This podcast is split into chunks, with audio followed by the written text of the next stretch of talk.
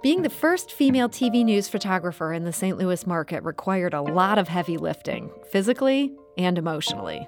Maybe some of the other guys, they weren't quite sure is this a gimmick or is this this person really know what they're doing? You know, don't you feel bad taking a job away from a man who is trying to support his family? I'm Sarah Fenske. This is St. Louis on the Air and you just try to be friendly and be professional and to show them that this is just my job and I can be a professional and I can do my job and to earn their respect. Terry Kruger was hired at KSDK in 1979. She was fresh out of journalism school at Mizzou and eager to work as a news photographer in her hometown. There was only one problem St. Louis TV stations had never hired a female news photographer before. Terry was initially hired as a production assistant. That's a much different job. Well, it took a year, but Terry Kruger got that photographer job, and she went on to hold it for more than 40 years. She retired on December 31st, and now that she finally has a little bit of free time, she agreed to join us to talk about her experiences. So, Terry Kruger, welcome to the show. I thank you so much for having me. So, Terry, St. Louis's first female TV news photographer, that's a pretty big deal. How did you persuade KSDK to give you that opportunity? Well, like you had mentioned, I was working as a production assistant, so I I was on the Newsbeat program with John Auble and Dick Ford. So after our show was off the air at seven, I would often ride with our night crews so that I could see what it was like. Uh, the streets of St. Louis are a lot different than the streets of Columbia were back then. So I wanted to see what, what it was like, use the equipment. I would come in on weekends and work with some of the photographers so I could get more familiarized with um, the, the videotape equipment that, because I was actually learned on film. I hardly had ever used a video camera till like the very end of my college career. And so I worked, you know, and I tried to, um, just show that I was learning things. And, and when it came time, when my year was up as a production assistant, our news director had hired female news photographers in Detroit. So he was aware that they could they could do the job, hmm. but it took convincing the management who had never seen that before. But I had a lot of people that backed me, that went to bat for me, and said, "Give her a chance." Hmm. And um, they decided that they would, but there were three conditions I had to meet. One was starting at the bottom of the pay scale. One was starting at the worst shift, and I also had to be willing to do anything a man would do. And so when George Noory, our news director, said, if you can do that, and you can have the job. And I said, okay, because you can start on Monday. And that's how it started. So those are some tough conditions. And, and you mentioned there you were coming in on nights, you were working on weekends. Um, back when you were a, um, an assistant, you weren't getting paid for this extra work to learn the gig. Is that right? No, it was just one of those. You just, that we were allowed to do that at that time. So it was just kind of like paying your dues. You know, mm-hmm. you're just trying to learn, even though, I mean, the, the experience was invaluable, and and and the guys on on the street crews, they were um they were awesome to me, and they were never dismissive of oh why do you want to do that you know this is a man's job they were very welcoming and they tried to show me things and and help me as much as i could you hmm. know and, and were there for me when when i did get that job um, they I rode with them for a couple weeks, and they would train me um, on the way they would do things, you know, so I could pick up as much information as possible from everyone. You mentioned one of the conditions is you had to be able to do anything a man could do. I understand back in the day, this job was a lot harder physically. Um, the equipment was just a lot heavier. What, what made this challenging for a woman from that perspective? Well, back then I weighed about 120, 25 pounds, and the equipment weighed about 100 pounds. And so um, I could never admit, though, how heavy it was. And actually, that was the reason I, I wasn't exactly sure when I was in college, when I was printing my resumes, what I wanted to do because it was obvious that video camera was be, was the wave of the future because I had learned on film. Mm-hmm. But um, I'm like, I don't know if I want to do that. You know, it's so heavy and it was heavy and bulky and you had a recorder and all these wires and and I love the part about taking pictures and the freedom of your camera and being able to get in different situations and the idea of all that bulk wasn't um really that appealing to me. But um you know, as I developed, like I wanted to do that job, it's like, okay, I can do it. I'm young, I'm strong, I, I can, I can, I can do this. But I could never admit how heavy it was, you know, because people would say, "Oh, isn't that heavy?" I'm like, "Oh, no, no, no, it's okay, it's okay." and back then it was really the unions were really strict, and so people would want to offer to help carry your tripod or to carry the light kit, but you couldn't allow them to do that because it was, you know, the union rules were very strict, and only the people like in my union, IBW, were allowed to touch anything. Hmm. And so I know it made some of the guys feel bad because we would walk in, I was loaded down with all this gear, and people would give them a hard time. Well, you can't even help her carry that, or you can't open the door, and um, but I said, no, no, that's okay, that's okay. I can I can handle it. Hmm. So you were determined. Did you feel a sense of obligation for the women who might follow in your footsteps? You couldn't mess this up, or you might have been messing it up for them too. I did. I, I felt a, a deep sense of responsibility as being the first one, and and you know, and it was never my goal to be the first one. That was the hurdle I had to get over to be hired because there hadn't been one. So I I knew that I could do it. I mean, I knew I could do it, but I also had a lot of people that went to bat for me and you're also thinking about the people that would come behind you um, to be able to say, yeah, they can do this job. When I was in school, women were doing it all the time, so it was not that it didn't ever dawned on me when I came to try to get a job here that that was going to be something new and different. Mm-hmm. So I did feel a, a deep sense of responsibility. Part of, um, as we talk about being the first woman, um, what came along with that job was I think it was the fall of 1980. The NFL allowed women to become into the locker rooms, and that became that became a big thing too. Hmm.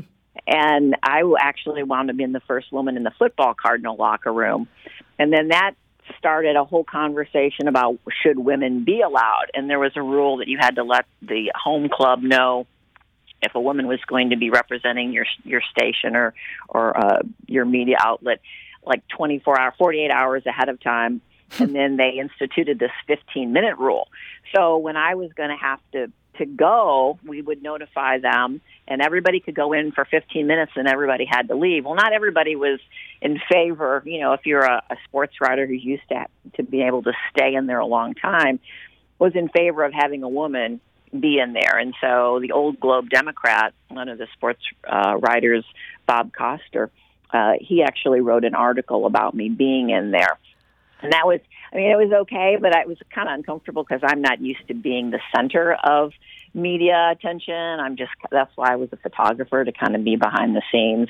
Um, but and, and did his one. did his article suggest that you shouldn't have been allowed in there? I kind of felt that way a, a, a little bit. Um, and I understood that they're used to doing their way, but it wasn't like I asked I demanded to be in there. Part of my condition for my job was to be willing to do anything a man would do, and there was only two of us on the weekends, and that's the shift I started on. Mm-hmm. So I had to do it. If I was assigned that, that's what I had to do, no matter how I really felt about it. And to be honest, those locker rooms are so crowded with people yeah. that you know, and your your your gear is heavy. There's all kinds of media. There's players. There's coaches. You know, you're just trying to do your job you know, and in contrast, a couple of years, or I guess it was actually last winter. I'm kind of losing track now with the pandemic. I was in the Blues uh, after practice in the in the, their equipment room where they're taking their skates off, and all the media goes in, and I was just thinking to myself, look how many women are in here. They have yeah. cameras, they have microphones, they're working for the organization, they're recording things. And I was so happy because I can remember, you know, years and years ago where women weren't really all that welcomed. And maybe some places they still aren't, but I think a lot of um, sports franchises have changed, mm-hmm. you know, mm-hmm. and the whole the whole thing with women um, in sports has changed. And I was just really happy last year to see all the people that were females that I was surrounded by. I'm like, hey, this is this is great, you know. yeah, you you thing. witnessed a sea change, and in some ways, in St. Louis, you helped lead that change. How did you deal with men who weren't ready to respect you as an equal, whether it's a you know a fellow reporter, somebody at the Globe Democrat, maybe, or, or whether it's somebody who's a news source that you had to interview? How how did you handle that? I, I just tried to be re- realize that they had because I had some. There were some older gentlemen, older engineers at our station that you know said, "Don't you feel bad taking a job away from a man who is trying to support his family?" And and I just tried to remind them, "Well, I'm single. I need a job. I'm not taking anybody's." job. This is a new position, and but I tried to respect their feelings, and I just tried to be respectful to people and not come in with like, well, I can do whatever I want to do. I had, you know, it it was something different, and I wanted to survive. And you just try to be friendly and be professional and to show them that this is just my job and I can be a professional and I can do my job and to earn their respect and not feel like, well, you need to respect me because this this is what my job is. Who was a bigger challenge to deal with in those early days? Uh, your fellow journalists or the people that you covered? Um, I don't think people I covered weren't bad. They were all seemed to be very receptive, and I think sometimes they like, um, and even to this day, they like to have a female. And you know we have lots of female our reporters that that shoot and cover things too. And so i think sometimes um you can build some trust being a female. But um i think maybe um maybe there was unspoken. It was people that in the profession mm-hmm. you know maybe some of the other guys they weren't quite sure is this a gimmick or is this this person really know what they're doing but you know and if they had doubts they didn't always say them to me. They weren't mean to me or anything. And, and certainly the guys that I worked with from um, my station at Channel 5, they were all very supportive. I mean, I never had a, a problem with any of them, and they were always helpful. And I like to think I learned bits and pieces of the business from all of them. Hmm. And you were there at KSDK for 41 years, 40 as a news photographer. This was obviously a situation that worked for you. Were you ever tempted to, to go somewhere else? No, never. And really, in my in my career there, I did a lot of editing. Um, you know, because a lot of times your photographers would edit, and so there were periods when I edited. But no, never. I mean, I loved my station, and um, if I would have gone anywhere, it probably would have been early in my career, maybe to a bigger market. But St. Louis was a big market back then, and, and I've mm-hmm. always loved my station. Once I was there, I never wanted to leave because it's like it's like a big family, and it it was actually very hard to make that decision to retire. You know, it's somewhat bittersweet because I spent two thirds of my life there and it's my family and they were there in the good times for me and and and you know when you struggle everybody struggles in their family life and different things and so no i never ever wanted to leave hmm. you know at all we got a question over twitter. This is from bobby. He writes how many interns do you think you mentored over 41 years? And bobby adds she's probably going to know who sent this one. I get the I sense maybe bobby was one of them yes. I, I know who, who who that is exactly. I know exactly who it is and he's a great guy. And um I don't know. I mean, so many have come through, and, and you know, some they work different shifts, so I don't didn't get to know everyone. But you know what? I was an intern at KMOX Radio before uh, the summer before my senior year at college, so I know what it's like to be an intern, and I know what it's like to have people mentor you and to take you under their wing and to show you an interest. And so, you know, I don't know how many. I, I hope that people like Bobby, you know, that that that I did something for them or that I could help them. And sometimes mm-hmm. it's just being friendly because you walk into a newsroom that's busy and people are under deadlines and it's always nice to have somebody who's friendly to you and will help you if you have a question or can do something for you. Now you mentioned that when you first came to KSDK, you had you had originally learned on film, so you had to learn this whole new craft of video. And I imagine then you'd been there for quite some time. They switched to digital. Um, was that a hard change for you to have to learn a whole new system? Uh, just the editing was a little more different. Um, the camera, the camera wasn't so bad. I mean, I have a little camera now, or did I? I don't have that anymore since I'm retired. But um, the equipment was, yeah, I learned on film. The nice thing about um, videotape, and then as we shoot on cards, is that it's immediate. You can you can check your work. Film, you never knew for sure, and you hope that when they that the film came out of the processor after the film run that your story was on there that there had something and that was kind of nerve wracking especially when you're in college a lot of bad things can happen you know as you're learning and and trying to participate in the NBC affiliate which was KOMU um, but video is great because it's immediate. You can double check things. Um, you're not under. You can shoot a little bit more, which can be a blessing and a curse. If you wind up shooting way so too much stuff, then you have to look at it. But um, but definitely the equipment changed. Um, the editing was a little different because it used to be tape to tape, and now with most systems are non-linear, so you can say, "Oh, it's too long. I'll take out that part of it," you know, and mm-hmm. you just mm-hmm. in and out, and you delete the parts that you don't want, and you, and you can shorten it. So. Um, you know, yeah, it has it has changed a lot. I mean, now we use cell phones a lot for things. Uh, we can go live with cell phones. Um, that makes it even smaller. Yeah, it feels like in some ways the job has gotten easier, but I know in other ways the job has gotten harder. Um, you know, just reporters are asked to do so much more. A single person is, is now having to do an entire story. What do you see as the most significant change that, that you witnessed in that 40 years? Definitely the tech, the technology, because it's changed how you know manpower goes. Because the, the equipment got smaller, and one person could do things more easily because the cameras are smaller. Um, you don't need two man crews and three man crews. Although sometimes, depending on the story, they'll still pair a reporter with a photographer. But a lot of our reporters are are great photographers in their own right and great editors, so they're certainly capable. But they're also there's digital now, there's social media, and you're supposed to do your your your TV story. So there's just so much more stuff that you have to do. Even though the equipment can make things easier, there's just so much more to covering stories now that you can't leave out one part of them because it's it's always expected that you you meet all of those demands, not just shooting for your TV story, mm-hmm. not just a digital story, not just tweeting or putting something on Instagram or doing a Facebook Live while you're out. I mean, that's a lot for one person to do. And, oh, you, you want to be accurate while you're doing it, you know, and gather all the information. So I, I think the demands are great, greater than ever before. And we can see how, you know, the information age we're in, it's so important to be accurate yeah, for sure. And and Terry, look, we've been just talking so much. We only have a couple minutes left, but I'd re- I'd be remiss if I didn't ask you about a story you covered. What when you look back on your career, what's one story that really stands out to you? Well, one of the early stories when I first started, uh, the St. St. Louis had its own organized crime thing going on, much like The Sopranos that we've all watched.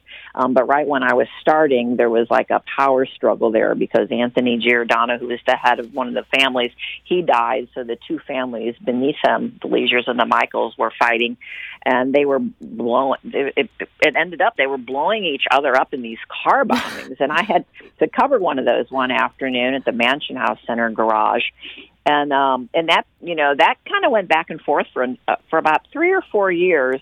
And finally, with uh, the FBI and the U.S. Attorney Tom Dittmeier, they came in and they were able to pretty much, you know, squash that whole thing. But that dated back decades that whole thing dated, and I didn't even realize the importance of it at that time huh. until until later on. And now there's a lot of stuff online that you can read about. I'm like, oh my gosh, I covered a lot of that stuff in the trials, but never realizing how important it was. It only sinks into you now that, that you were there doing the first draft of history. Yeah. Well, so look, last question here. Now you're retired. It's just been a couple weeks. Have you been able to stop obsessing about the news after 40 years of obsessing over it?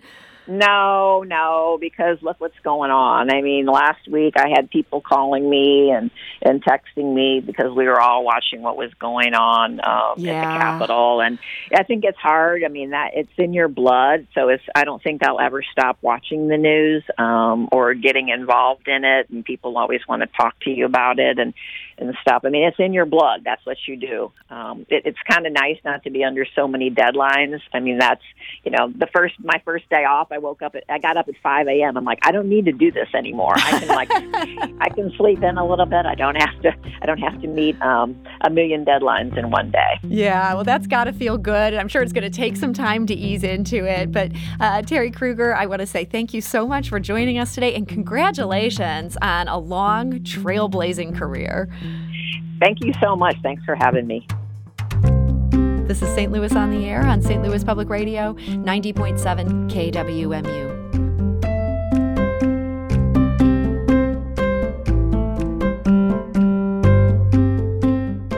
Do you find yourself regularly listening to episodes of St. Louis on the Air? Suggest us to a friend you think might enjoy our conversations. And leave us a review and rating on Apple Podcasts on the App Store. It's the simplest way to help people discover our show. Thanks.